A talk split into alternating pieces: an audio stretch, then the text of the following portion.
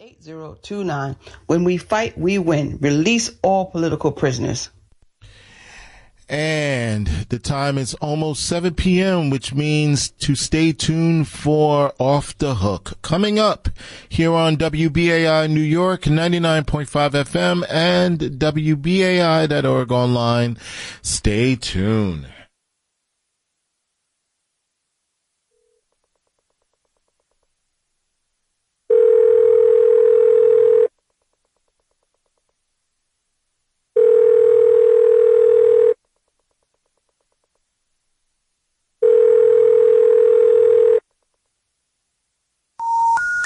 We're sorry. The number you have reached, 99.5 WBAI, is now off the hook.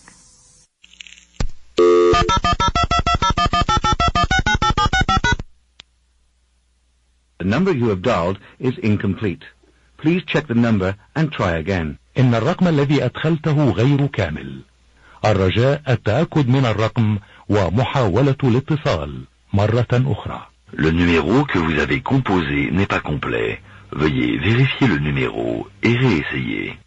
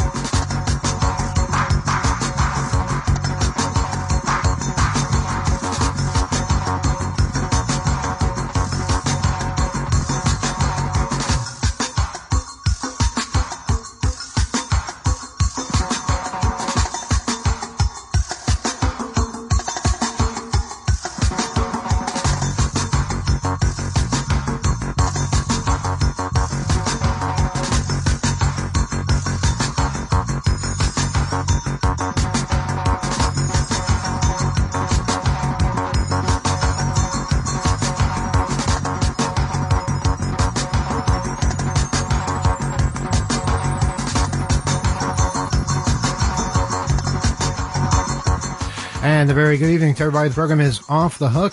Emmanuel Goldstein here with you, uh, joined tonight by Kyle. Over yonder. And out in Skypeland, we have Rob T. Firefly. Good evening. We have Gila.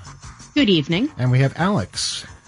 You do. Good evening. Uh, welcome, everybody. Uh, sorry, I don't know if anybody caught it, but we played the recordings in reverse order. That's uh, a mistake. We, we don't usually do that. Um, I also uh, want to uh, remind people, please support this radio station because this radio station brings you such fantastic programming. And I'm going to ask you to do that at the beginning of the show, and I'm going to ask you to do that after we have a discussion at the end of the show. And maybe you will feel that this place is super important by the end of this show. I sure hope so. The number to call, 212-209-2950. The website to go to is give to WBAI.org. And usually I say give the number to WBAI.org, but I've since learned that we have gone out and registered the, uh, the, the, the word to as well. So give to, uh, spelled T-O, WBAI.org goes to the same place. Imagine that. So we don't have to say that anymore. But please support this radio station. It is really, really important uh, in the uh, world of free speech, which we are going to be delving into uh, with a passion today. Uh, I'm going to start by reading a bit of a little story. Right, uh, this is uh, sit, close by the radio because this is going to be rather interesting. Um, it's um, it's a story that ran in a news organization known as Reuters uh, back in November. You might have read it. Uh, it's called How an Indian Startup Hacked the World. We can't read the whole thing. It's 21 pages long, but uh, we're going to read a little bit of it. All right. it's, um, again, called How an Indian Startup Hacked the World. Came out in November. Chuck Randall was on the verge of unveiling an ambitious real estate deal he hoped would give his small Native American tribe a bigger cut of a potentially lucrative casino project. A well-timed leak derailed it all.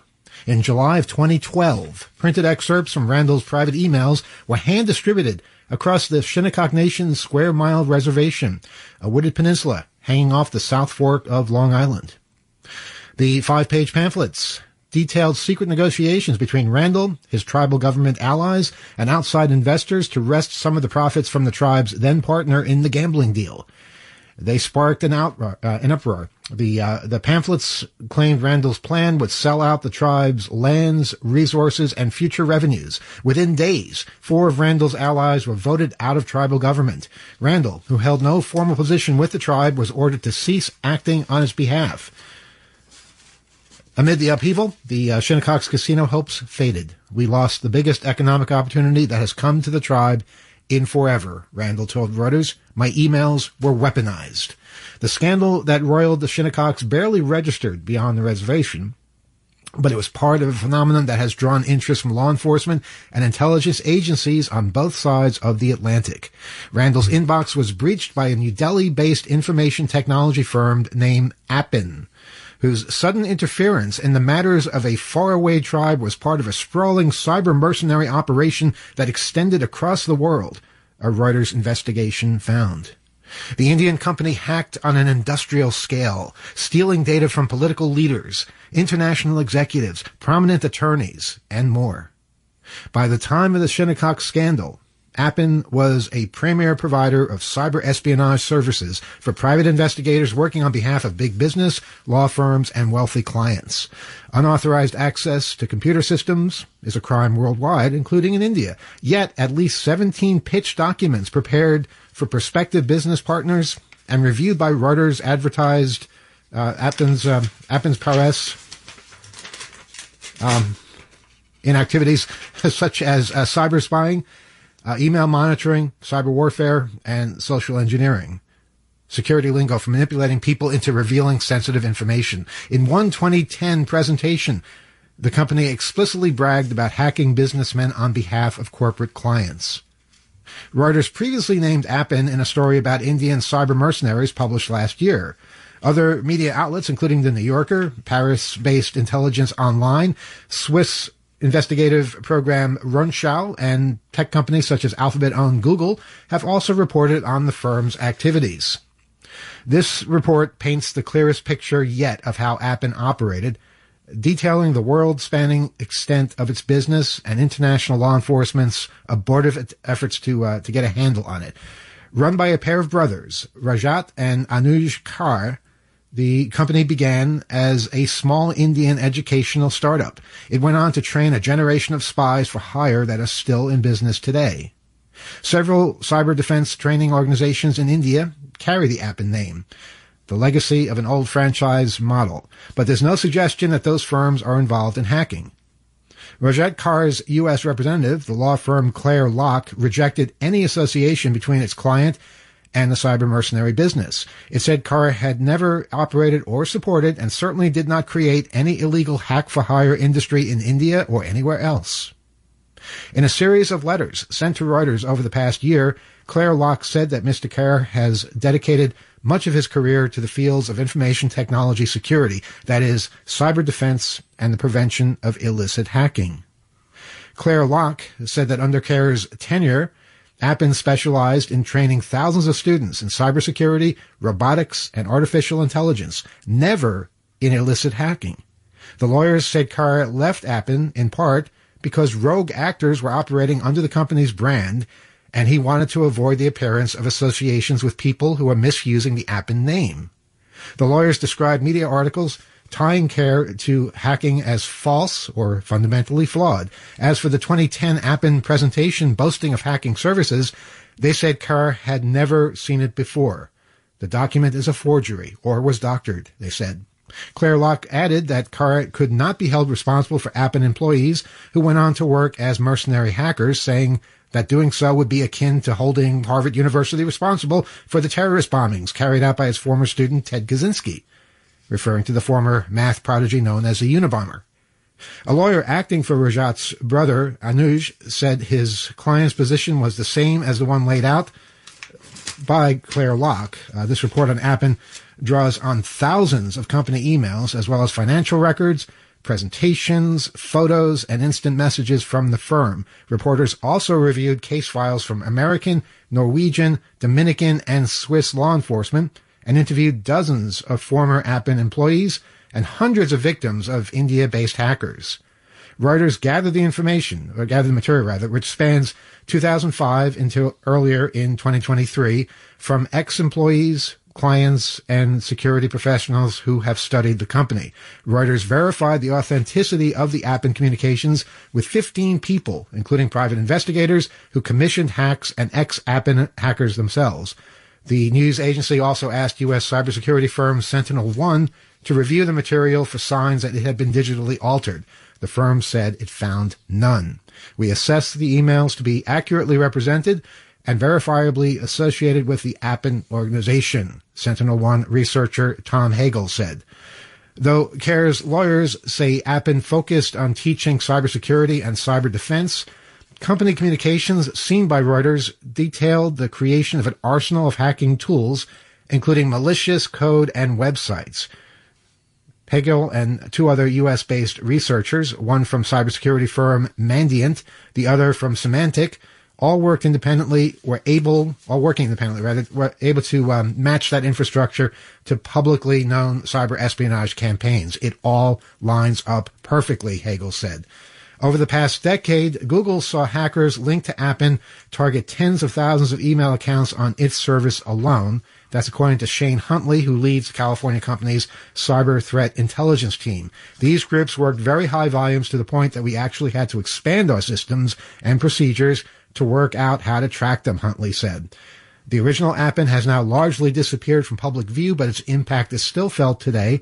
Copycat firms led by Appin alumni continue to target thousands, according to court records and cybersecurity industry reporting. Well, that's about as far as I want to get. But as I said, it's 21 pages long. We got into four pages of it. Um, it's a fascinating story. It's a story that I imagine people really are interested in finding out more about. Here's the problem though. You won't find this story on the internet, at least not on the Reuters site. Why? Because it's been taken down because of, of, of threats from courts in India, from um, all kinds of, of uh, legal firms.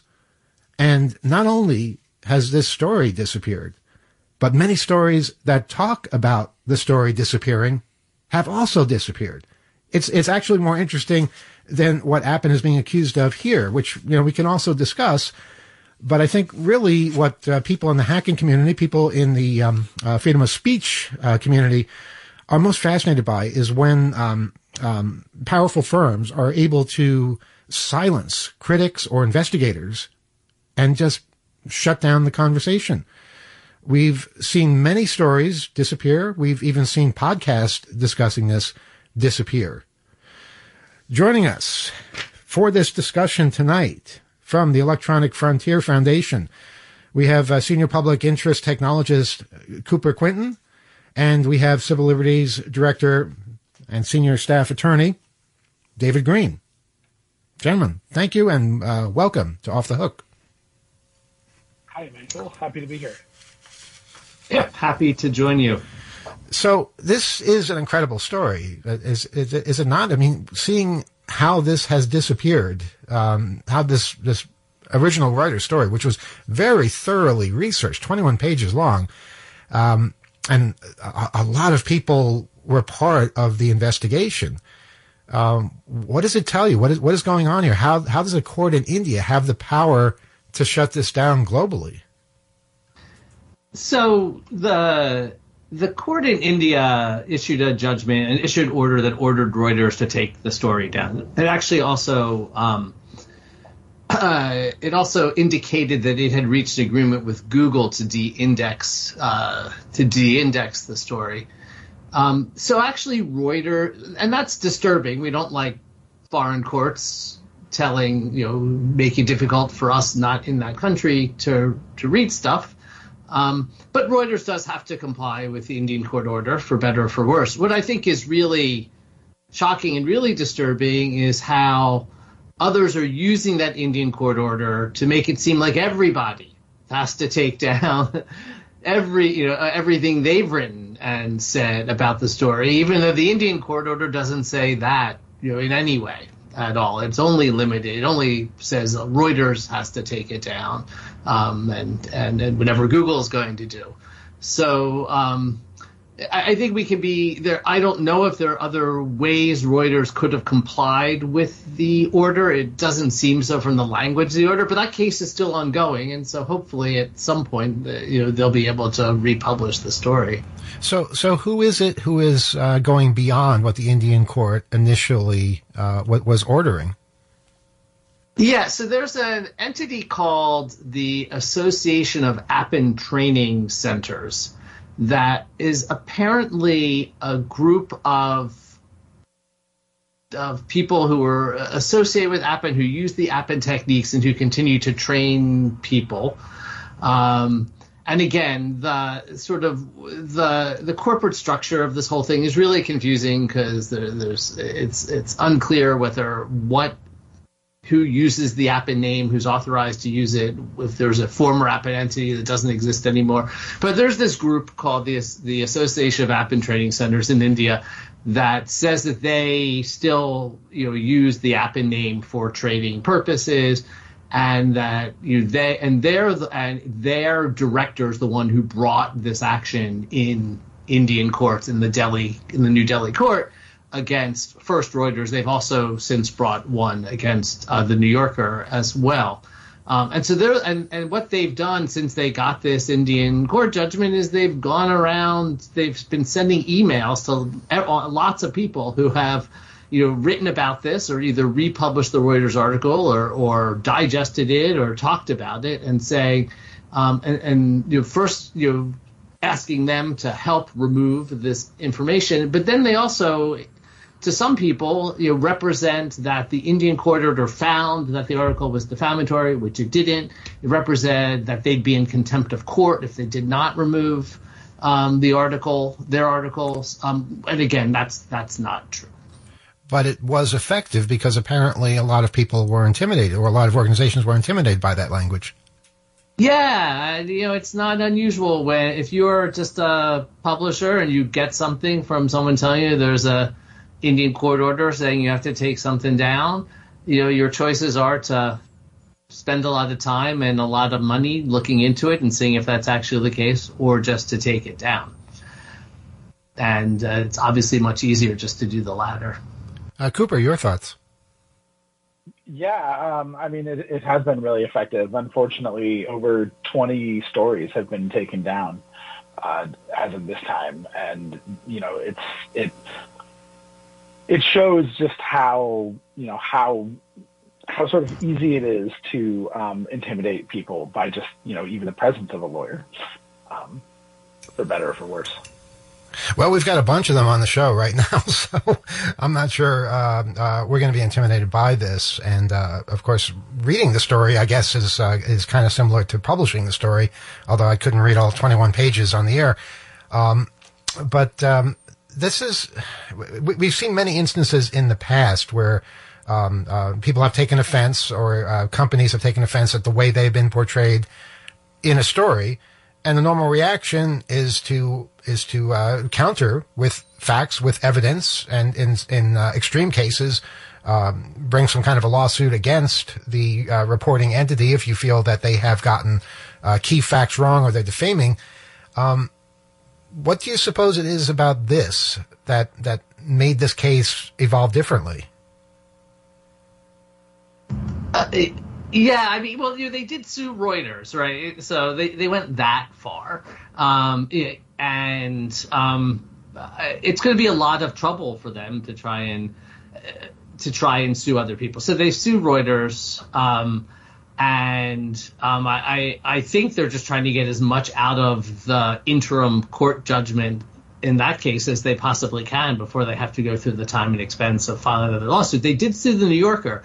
Um, unlike Reuters, the New Yorker doesn't do business in India, and the court there um, said that it could not order the New Yorker because it didn't have the ability to order a non-Indian entity to depublish. It, it said that it could not order the New Yorker. Uh, to take down to take down its article. So I that might have indicated to them the limit of who they can try and drag into drag into Indian courts. But you know, it's a fairly effective technique. I mean, we don't just see this in this case. It's actually not that uncommon for you people to get judgments in foreign courts and then to wave those around and and say, look, there's a court telling you have to you have to you know, depublish what you what you wrote. Now, have, Yeah, and- go ahead. Uh, and, and the sort of exploit, and David can speak more to this, uh, but the, the sort of exploit that they've used in this case is that the Indian courts, uh, apparently in in uh, libel cases, tend to order the content taken down right away until the lawsuit is settled. And so, um, you know, by suing an Indian court, they were able to they're able to instantly uh, take down the content, which achieves their goals, right? And they're able to tie this up um, for years, you know, until everybody's sort of forgotten about the story and moved on, right? So it's it's really sort of uh, you know they're taking advantage of an exploit in the Indian legal system, um, which you know happens to happens to um, be where they're located, but it makes it far more advantageous for them. And and they have the ability to make that a global um, uh, action.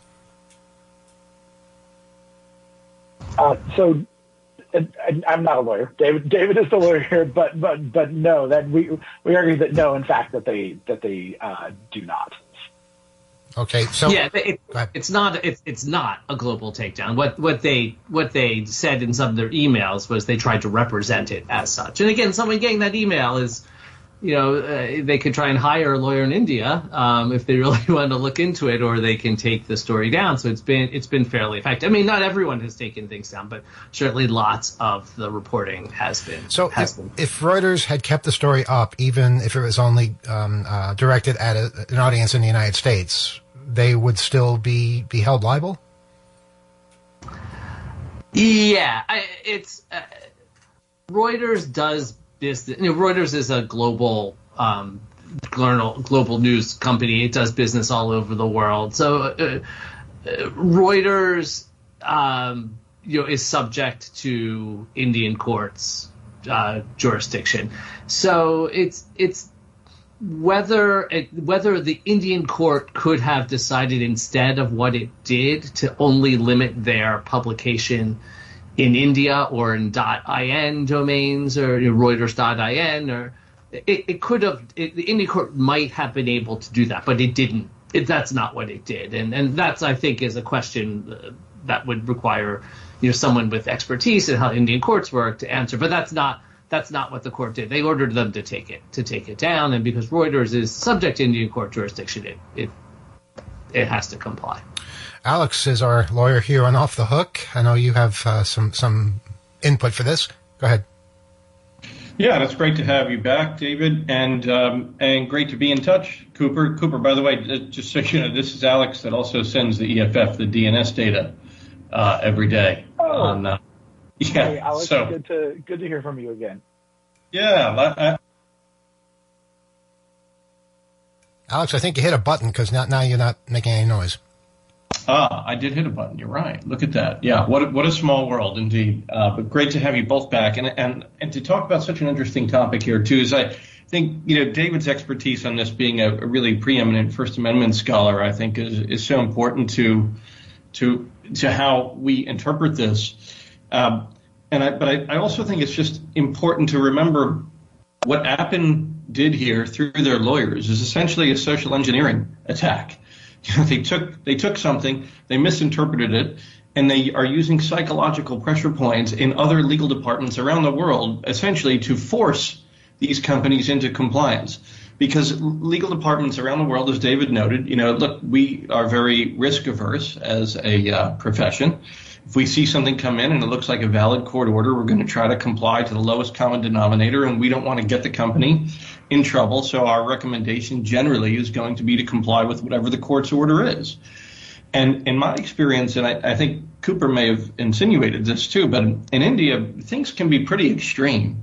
And in my experience, especially with um, intellectual property matters and trademark filings uh, in India, you really have to watch the what goes into the pleadings because sometimes Indian counsel will put in some really inflammatory or, or highly hyperbolic language, and then you know the input essentially becomes the output, and and so you could come out uh, you know with a judgment from an Indian court that sounds quite far-reaching but really isn't, uh, and I and I think that media organizations need to stop the default posture of being comply with whatever the court order is for this very example, because other companies are going to weaponize that automatic default knee jerk reaction of complying with whatever the court order is.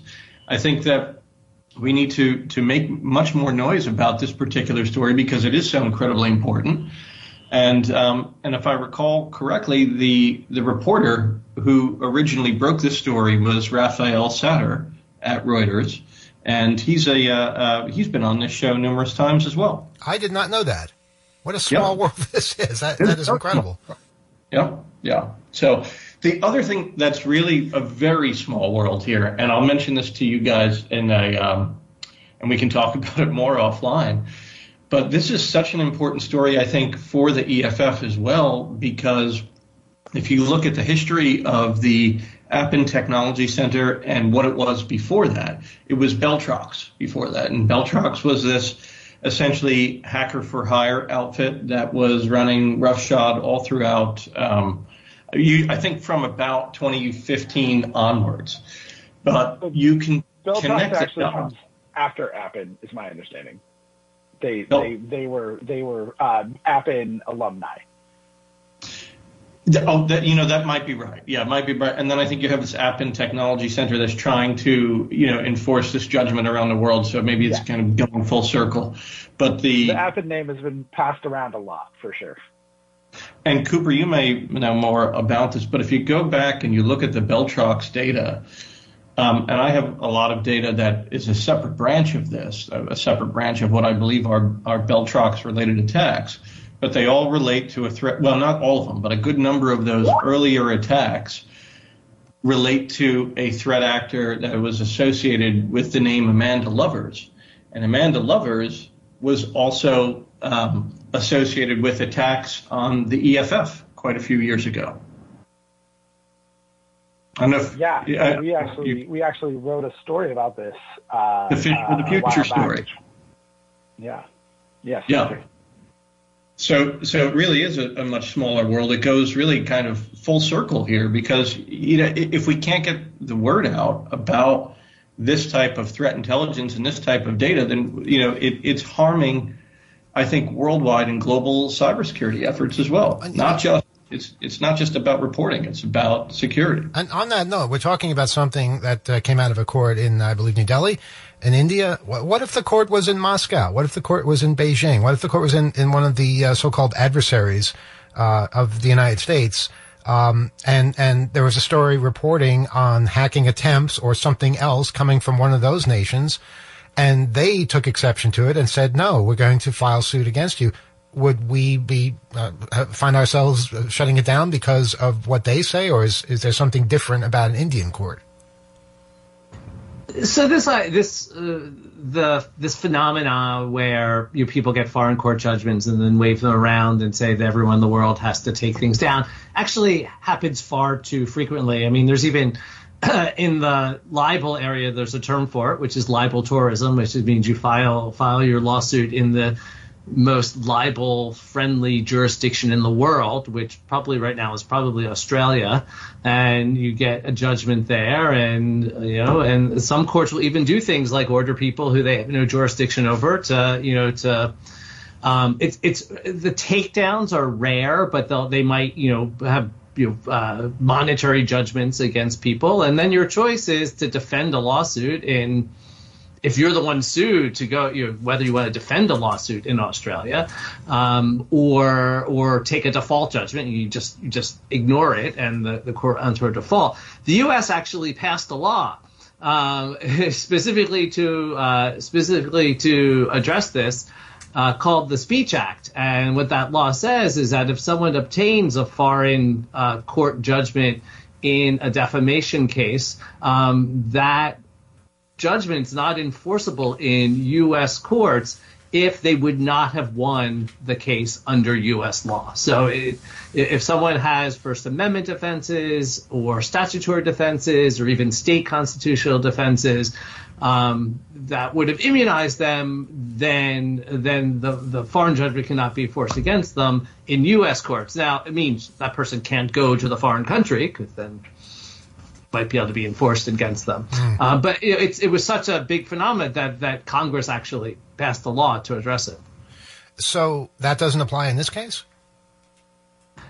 Um, it, it well, it doesn't. Well, it does apply. Um, that law is really designed for monetary judgments because uh, the court systems that will issue uh, sort of take order things to be depublished, like here, that's actually quite unusual. Although I, I, from what I've heard from talking to lawyers in India, it's it's routine in India. But that's that's um, that's actually quite unusual, especially for uh, a country that's that has its legal system founded on English Commonwealth uh, law, as as India does. Um, so, and the Speech Act is really more designed uh, for monetary judgments. That being said, if they really tried to enforce the Speech Act against someone, um, if I tried to enforce it in U.S. courts, I, I don't. I'm sorry. If they tried to enforce the Indian court order um, in U.S. courts, I do believe the Speech Act would be one of the many defenses that that someone would have. That's a, well, you know, it's. So Um, the- to- go ahead. I, I wanted to put myself in, in Reuters' chair for a minute too. Like, I think that their their concern is probably that if they try any any sort of um, you know legal cuteness, right, by leaving it up in the U.S. or leaving it up in other countries, that they expose their employees in India to risk, right? Um, so I can I can understand why they're taking you know sort of the most broad stance because they have a lot of employees in India that they don't want to put at risk. And in fact, Raphael Satter, who uh, we mentioned earlier, one of the authors of the original story, uh, he had Indian citizenship by marriage. Um, and he has, since this story came out, he's had that Indian citizenship revoked by the Indian court, uh, um, you know, pretty pretty clearly because of this story. So the the sort of um, the effects, right, aren't aren't without like you know the concerns aren't without merit, right? Uh, they, there's definitely already some blowback against the journalists who reported this. Well, you know that's that's kind of disturbing to hear because um, uh, my understanding is there's um, a criminal complaint uh, in India's uh, Central Bureau of Investigation against Khare, the uh, uh, the guy from from Appin Technology. Uh, that is publicly available; it can be seen, uh, and and um, despite that, the story was was ordered to be uh, uh, taken down, but it's still under investigation. How does the Indian court justify taking away someone's citizenship when they're complying with the court order in the first place? Uh, so my understanding, and, and David can uh, probably correct me on this, but is, is that the, the Indian court decided that he, I think that somebody filed that he had, um, you know, basically uh, since he is the, he, basically he has the equivalent of like an Indian green card, um, and that he was besmirching the good name of India by writing these stories, and so that that was grounds to to revoke his citizenship. Uh, I don't know if David can correct that, but. Yeah, I don't know anything about this. India has this special citizenship for um, people who don't reside in India. And I don't know anything about what qualifies or how you get it, why it gets revoked. But I do know that in the Appin Online Association of Appin Training Centers complaint against Reuters, um, one of the claims they make is that this story, even though it defames Appin, is actually does damage to the whole all the people of India because Appin has trained so many so many people in India that it, its harm is is is so widespread. So they they are really casting this as about you know harming you know the whole populace and not just this company. So in their in their eyes, um, Appin is beyond any kind of critique or investigation. Anyone who does that is an enemy of the state of India. India is a democracy, so it's really, uh, or at least they were last I checked. This is incredible that uh, we're seeing this kind of uh, of action taken against someone trying to get to the truth. Yeah, that, it is, and I, I, I do think you know the Indian court order is an interim order, and so by its terms, it's saying that we are not making a finding. All, all we are making, all, all we have found is that they have is that the plaintiffs, this guy um, uh, who is represents Association of Appin Training Centers, always says that he has stated claims that if he can prove are true, that that could be a successful lawsuit. That's all, and and that's enough under Indian law to get uh, this what an interim takedown order. So the court says that you know we're this is not a final order. We are you know Reuters has not submitted its evidence yet, and um, and so we're this is no final you know decision about whether the article is actually defamatory, but it's it's just what they call a prima facie. It's just an order that they that they've made a prima facie case. That's enough to enough to move forward and get this this temporary uh, temporary takedown order.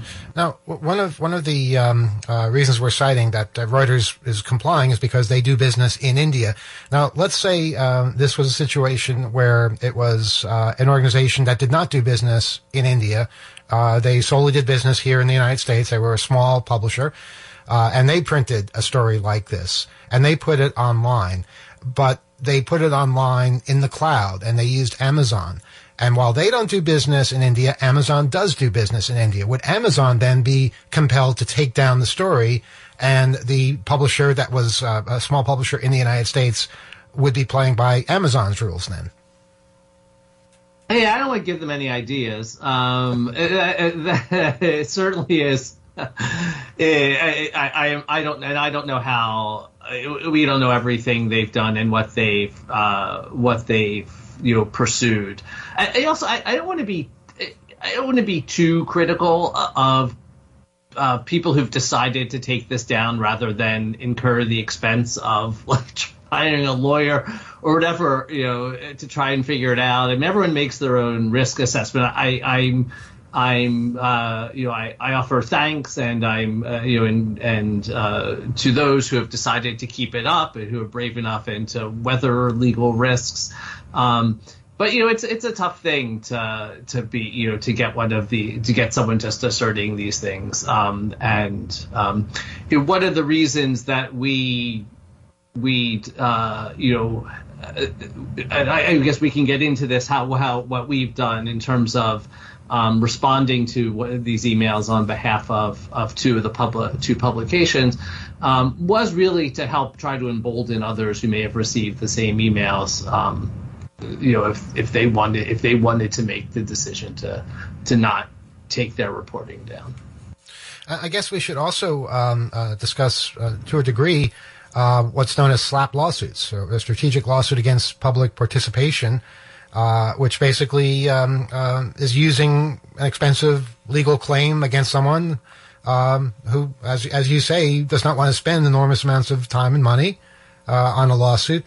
Um, there is there are some states in, here in this country who have um, laws against SLAPP lawsuits. Can you tell us something about that? Sure. Yeah. So a SLAPP it's an it's an acronym, Strategic Litigation Against Public Participation, and these are typically meritless lawsuits. So the idea about a SLAPP is you have a lawsuit, it's it's not going to win, but merely by filing against somebody and have and, and burdening them with the expense, uh, the, the time and the money of having to defend it, you could get what you want, which is typically that they'll shut up. They'll either you know depublish what they publish. They'll agree not to speak anymore. Um, they will, you know, and again, it's not just about writing. It can be about, you know, I, I've seen them file against people who are protesting. It's really just to get them, get people to stop exercising their First Amendment rights, whether by speaking or writing or or protesting. Um, and, and, this is taking advantage of the fact that even if you have really worthy defenses in the U.S. legal system, it can still be really difficult to assert them.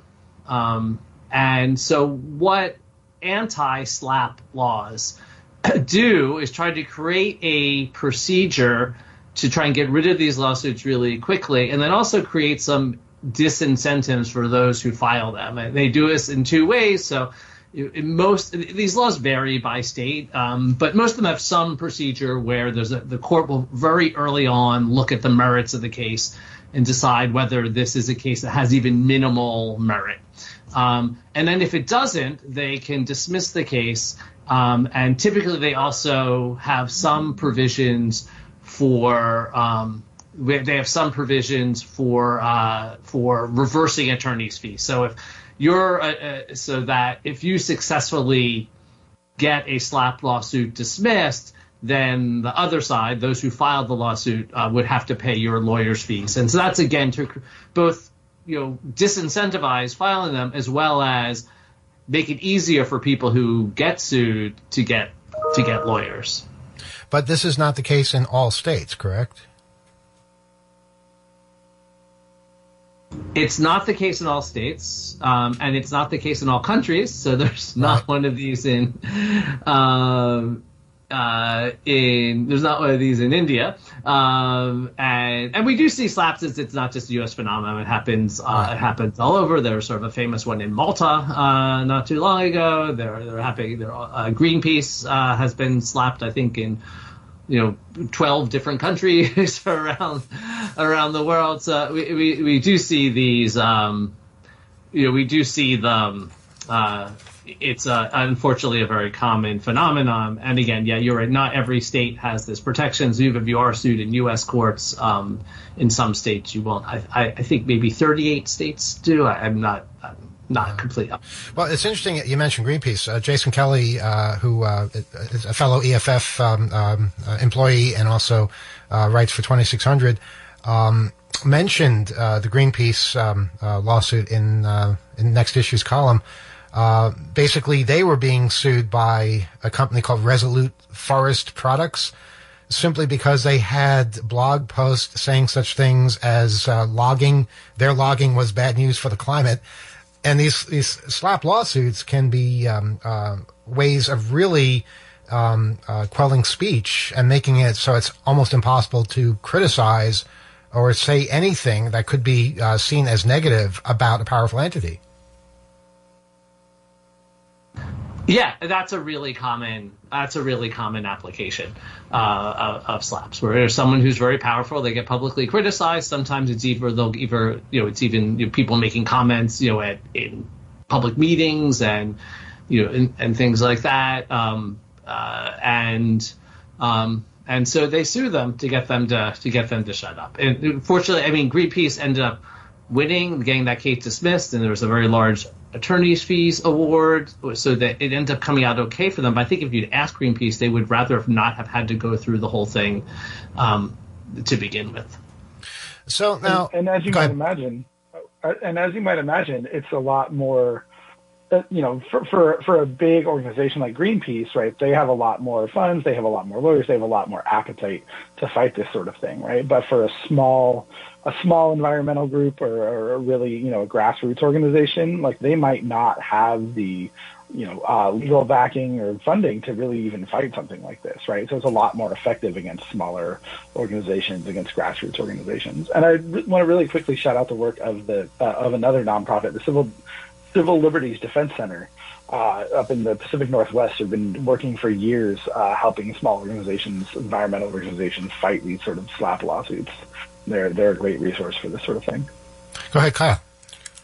Yeah, I just I uh, would emphasize that not only in the um, in the case that someone would be able to, if they were they a small entity, to fight it, um, but thereafter the lasting effects of the the overall intimidation of what what might be around the next corner constantly, and uh, how that affects their operations after the you know po- the positive outcome or, or the the ability that if they're able to to get past it it just it just hangs over smaller organizations in ways that a really large entity might even just have institutional memory loss over it but it could really harm uh, something that's uh, really on a shoestring or otherwise um, would would cave to the kind of pressure that that they'd have to face um, changing their habits or otherwise uh, their their um,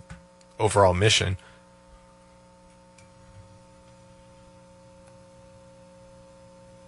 Well, any uh, any other comment from people out in Skype land? Rob, Gila, Alex. Yeah, sure. I'll, I'll jump in and say, you know, I, I think we should talk a little bit about, you know, the, the blowback here in in the Appin case and and what people like, you know, distributed denial of secrets and others are doing in order to to fight this this type of activity. Um, you know, in in law we had something called the Streisand effect, right, which was you know filing a lawsuit essentially to stop attention from going to one particular object, but then you you wind up filing this lawsuit that gets a lot of attention, and you know the whole thing blows up in your face. And I, I think that the the actions of a few uh, media outlets that have not taken this down, and I think David alluded to to those brave uh, outlets earlier, but I think it's really admirable, and I think that you know what we're doing here and talking about this tonight is really important too, because the more we bring attention to this type of activity, the less likely it's going to be successful again in the future. And I, I really think that, you know, we need to be able to, I, think, number one, train lawyers and legal departments to not necessarily uh, kowtow to, uh, you know, the, the whims of, of all of these courts, some of whose public policies may not comport at all with our traditional notions of fairness and due process. I think we should view with skepticism these types of judgments. And I think that, you know, when it comes to news organizations as well, I think we're right to expect that they should fight for our First Amendment freedoms because it, you know, their bottom line depends on it. Number one, and you know, the, the other aspect of this is, you know, this is this this affects all of us, right? I mean, we're we're talking about First Amendment freedoms on the same day that that Julian Assange had his uh, last high court appearance trying to contest extradition to the United States, and I think we are seeing uh, the press being attacked on many many different fronts right now and and this one that involves a I think coordinated misinterpretation and manipulation of the legal system is particularly dangerous as well. Speaking of small worlds, uh, the, so the, the term Streisand effect uh, was actually coined by Mike Masnick, who's the uh, publisher of um, TechDirt, which is one of the two organizations that EFF um, is supporting, uh, uh, and we've we've written uh, they them and Muckrock are two of the organizations that have received these letters from the Association of Appin Training Centers asking them to take down their content, um, and EFF has uh, is, is representing both of those organizations um, in responding to those letters and asserting that that uh, there is no legal basis for this takedown. Um, but the the, the Streisand effect is absolutely right. It's a it's an interesting nexus there too. But I think that with this sort of tactic that's being taken um, in the courts by by the Association of and Training Centers, uh, the Streisand effect is exactly our best tactic here, right? The more that because they want to silence this story, right? They want this story to go away. They want the reputation of of Appin and and Khare to be spotless, right? And the more that we can talk about this story, the more that we can talk about the the really visceral reaction to this story by these organizations, right? The more that this spreads, the less effective their tactics are. Even if the Reuters story, you know, officially stays down, right? You can still read it on distributed denial of secrets, right? You can and shout out to them for their amazing work, right? Uh, and you can still read about it on on places like Muckrock and TechDirt and the EFF website and here uh, you know, you can hear about it here on the radio. And it's interesting. So, yeah, the Streisand effect is a fantastic uh, uh, pushback to this. Absolutely. And, and, Cooper, it's interesting because just as you were saying that, I was pulling up the story on TechDirt, and I really recommend uh, people read this. It's entitled, Sorry, Appin, we're not taking down our article about your attempts to silence reporters. and I just think it's that's brilliant. We need more of that. And uh, of course, uh, you folks at, at EFF are a, a, major part of that. I don't know what we would uh, we would do without you. We're in the the closing uh, minute, uh, but is there something that people can um, can do to get more information, stay involved, or uh, or help out? Well, keep on reading the stories. I think if you want more information, there. I mean, so Mike Masnick at TechDirt has has written about it a few times. Um, Muckrock, which was actually, you know, they got the nasty email from uh, Association of Appin Training Centers because of their document cloud service, which Reuters used to actually host some of the documents, but uh, they've also written about it. Um, and so, and and even uh, Wired magazine had a, had a story recently. They've actually just gotten a letter, a takedown demand from Khare's U.S. lawyers threatening to sue them in U.S. courts. So it'll be interesting to see how how that plays out. Well, I just wonder what we're going to get because uh, we read part of the story and we talked about this for an hour, and we're going to continue talking about this on Overtime, which starts at 8 o'clock on YouTube. Just go to the link on 2600.com on the main page, or simply go to channel 2600 on YouTube.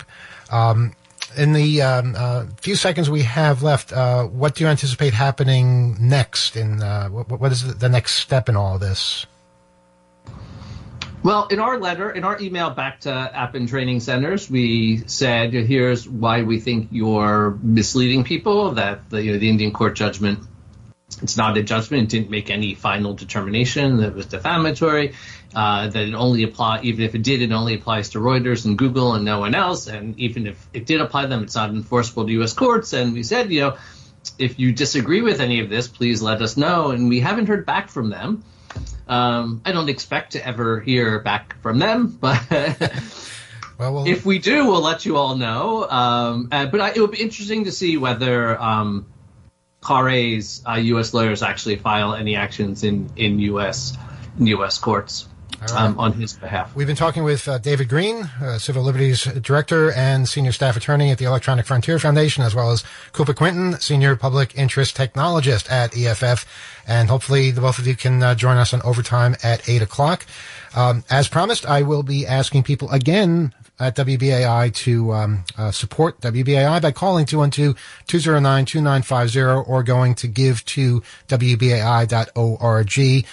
We have defended freedom of speech from our beginning back in 1960, and we always will. I don't think there's a single radio station anywhere in New York City on any of the frequencies, AM or FM, that would dare to have an hour long conversation about this kind of thing, where anyone who talks about it is targeted by powerful entities. That is our promise to you, our listeners, that we will always be here to do this, to stand up for your freedom of speech, for freedom of speech globally, and that we will continue to inform and um, and um, speak out when necessary. All right, we are off next week, but you can write to us, oth at 2600.com. And uh, again, we will be on overtime at 8 o'clock on YouTube, and we'll see you again on WBAI in two weeks. Good night.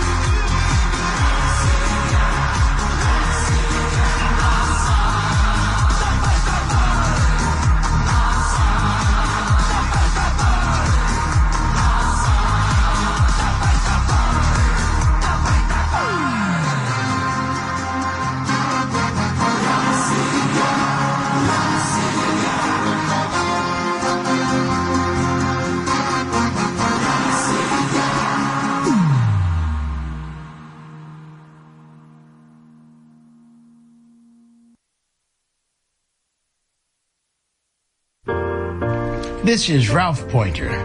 Join me and others every Wednesday, 8 to 9 p.m. Eastern Time on WBAI 99.5 on your radio dial. It would appear the human movement is such that at any moment in history, there are too few that understand possibilities of existence that would benefit all who inhabit this planet and are willing to act on this understanding. This program will feature that few. What are your views on these issues that impact your life today? What are your views on America today? What are your views on America's future? Can we talk? Call in 212-209-2877. Wednesday, 8 to 9 p.m. on WBAI 99.5 on your radio dial.